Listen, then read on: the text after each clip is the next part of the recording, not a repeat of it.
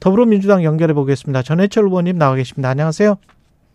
안녕하십니까? 예, 설 연휴 잘 보내셨고요. 예, 그렇습니다. 예, 설 민심의 핵심 키워드는 뭘까요? 일단 윤석열 정부에 대해서 실망감이 너무 크다라고 예. 이제 이야기를 하고 있고요. 여러 가지 경제적으로 어려운데 과연 정부는 무엇을 하고 있느냐라는 근원적인 문제 제기도 합니다. 예. 또 그 과정에서 순방 리스크, UAE의 적은 이란이다 이런 발언이 나왔을 때 국민들은 불안해하고 그리고 좀 안타까워하고 있고요. 북한의 무인기가 용산 대통령실 때 비행금지 구역을 비행했다는 사실을 뒤늦게 알고 또 뒤늦게 발표한 것 등을 보면서 전반적으로 국가안보 포함해서 좀 정부의 운영, 정부가 좀 불안하지 않냐라는 이야기를 많이 하셨고요. 과정에서 민주당 역시도 제대로 대안도 제시하고 어, 비판할 거는 비판하고 문제 제기해서 음. 좀더 나은 그런 국가 운영, 국정 운영이 됐으면 하는 바람을 많이 말씀하셨습니다. 국민의힘에서는 이재명 리스크를 덮기 위해서 추경도 이야기를 하고 뭐 다 이러고 있다. 뭐 항상 이제 방탄국계 이재명 리스크 덮기 뭐 모든 사안이 이렇게 지금 가고 있거든요. 그것은 이제 일방적인 프레임을 만들고 있다고 생각합니다. 일방적인 프레임이다.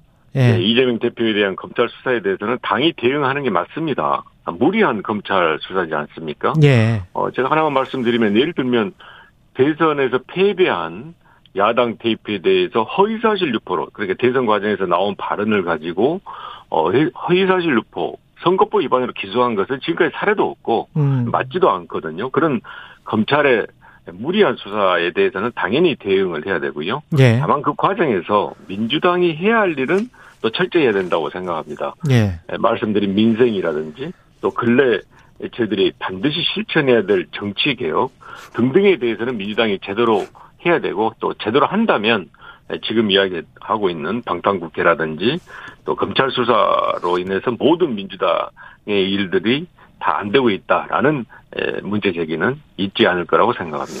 근데 수사를 검찰이 많이 벌려놨기 때문에 어떤 것은 무리한 수사고 어떤 것은 무리하지 않는 수사인지 아니면 전체가 다 무리한 수사인지 어떻게 보세요, 의원님은? 예, 말씀드린 바와 같이 허위사실 공표라는 선거법 위반 기소는 무리한 것이라고 생각하고요. 예.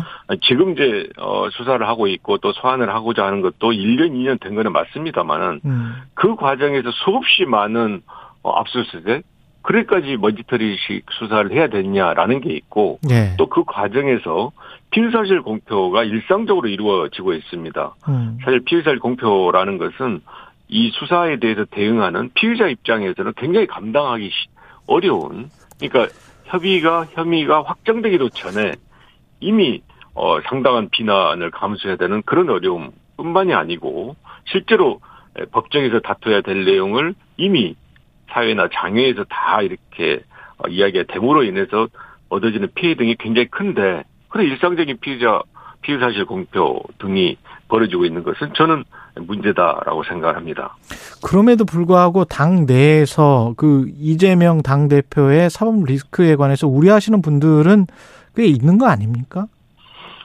가장 큰 게 민주당이 할 일을 제대로 못하냐라는 부분에 대해서 이제 우려를 하는 것인데요. 예. 제대로 이제 어 지금 어려움 사실 이번 추석 연휴 때도 보면 난방비 폭탄으로 인해서 실제 걱정도 하고 그걸 십수만 원 이상이 이렇게 오르는 그 고의서를 봤을 때는 일단 분노와 음. 또 그리고 정부에 대한 책임 이런 것들을 이야기하고 있는데 이런 부분에 대해서 제대로 잘 대응하고 또 대안을 제시한다면 예를 들면 어 오늘도 저희들이 이제 논의해서 어 이야기를 하려고 합니다만은 한파 어느 때보다도 굉장히 극심한 한파가 있을 때 이런 추위 문제에 대해서는 재난에너지 등을 편성하고 또 전력 수급 상황 점검 등을 해서 국민들에게 불안하지 않게 이야기할 뿐만이 아니고 앞에 말씀드린 난방비 같은 경우에도 지금까지 인상했던 것은 물론 1분기는 안 했습니다만은 어느 정도 상황이고 우리 대책이 무엇이다 어떻게 대응하겠다라는 이야기를 한다면 에, 국민들이 상당히 그래도 불안감이 많이 해소될 수도 있고 또 정부를 믿을 수 있다고 생각을 해서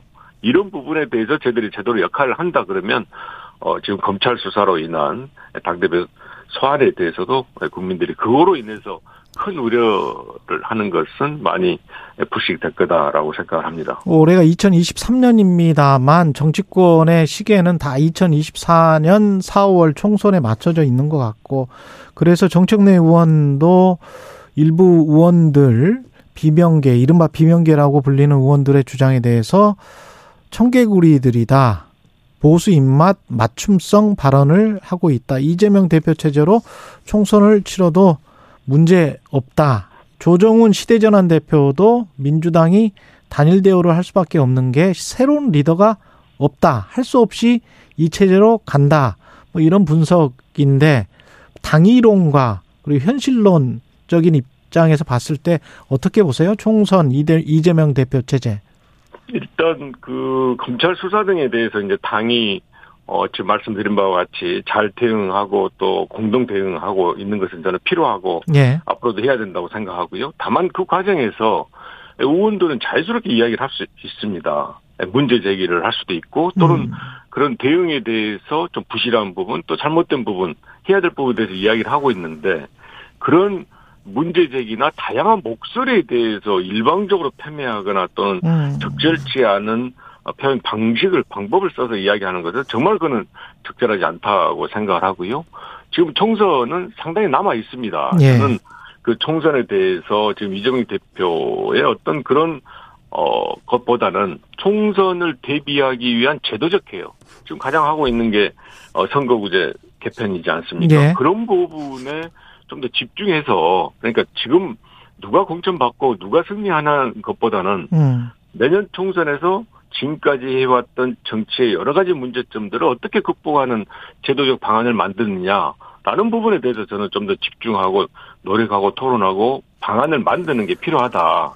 그것이 네. 저들이 해야 될 일이고 음. 또 그것으로 인해서 제대로 훨씬 더 앞으로 정치가 가야 될 길을 보여준다고 생각을 하는데 지금 벌써 공천에 대한 이야기 또는 총선의 승리에 대한 이야기 등을 하고 있는 것은 그런 문제제기 자체가 저는 맞지 않다고 생각하고요.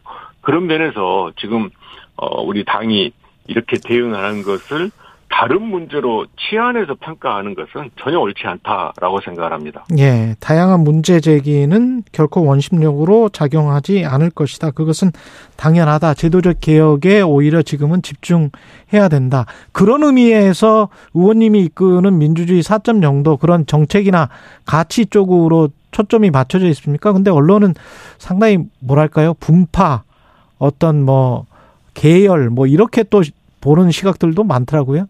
네, 그러지는 않고요. 예. 예 민주주의 사점연구원은 지난 2020년에 이제 발족을 했습니다. 예. 당연히, 당연히 그 당시에 정책적 의제를 잘 우리가 준비해서 실천하자. 그러니까 김대중 노무현 문재인 정부까지 이어져왔던 민주당이 같이 이런 국정 철학에 해왔던 것들을 우리가 좀 더 심화시켜서 발전시켜 나가자. 실제로 필요한 일이 자산 기회 불평등이라든지 인구 감소, 기후 위기 이런 것은 어, 좀 더 연구하고 또 확실한 음. 대안을 마련해야 되지 않습니까? 예. 그런 일들을 해왔고요.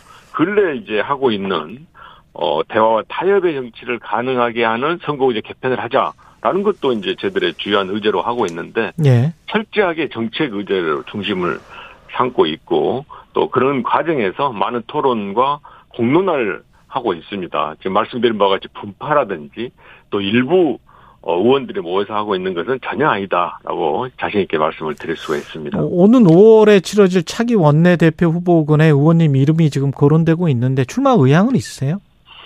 아직은 어, 구체적으로 생각해 보지 않았고요. 어, 다만 이제 제가 지난해 내각에 있다가 장관을 그만두고 당에 와서 6개월여 많은 의원들 보면서 걱정도 있고 우려도 있고 하는 것 등을 잘 이렇게 생각을 하고 있고요. 저는 지금 집중하고 있는 게 앞에서 말씀드린 바와 같이 과연 내년 총선 전에 왜냐하면 지금 총선 전에 할 수 있는 정치적 개혁이 굉장히 중요하거든요. 예. 지금까지 해왔던 것은 총선 몇 개월, 3, 4개월 전에 1, 2개월 전에 만들어져서 제도적 완성도가 떨어져 있었는데 음. 이제만은 어, 법에도 물론 1년 전에 하게 되었습니다만은 이번만은 제대로 좀 정치 개혁이 돼서 그동안 갈등, 대결, 대립의 정치 문화가 바뀌었으면 물론 이번 선거구제 개편이 이 모든 것을 해결할 수는 없지만 음. 그럼에도 그런 나쁜 정치 문화 또 어, 거질적인 폐해가 좀 바뀌어질 수 있는 그런 제도를 만들면 좋겠다라는 것에 어, 집중하고 있고요. 그걸 위해서 많은 의원님들과 뜻을 모아가고 있습니다. 지금 뭐 뜻을 모아서 구체적인 방향이 마련된 게 혹시 있나요? 그렇습니다. 어, 얼마 전에 이제 아홉 분의 여야 중진원 분들이 모여서 초당적 정책의 의원 모임을 발족시켰고요. 예. 거기에 따라서 어, 그동안 이제 토론회를 이끌어왔던 초대성 의원님들이 호응해서 음. 이미 70여 분 의원님들이 함께 하기로 했습니다. 뭐 구체적인 방안은 아직 뭐 확정된 건 없죠? 일단은 바꾸자. 바꾸자? 그러니까 지금 준연동형제는 문제가 있고, 네. 특히 소선구제 폐해는 어, 있다. 그렇다면 우리가 이번만은 선거제를 바꾸자는 것에 대해서 소선거구제도 바꾸자.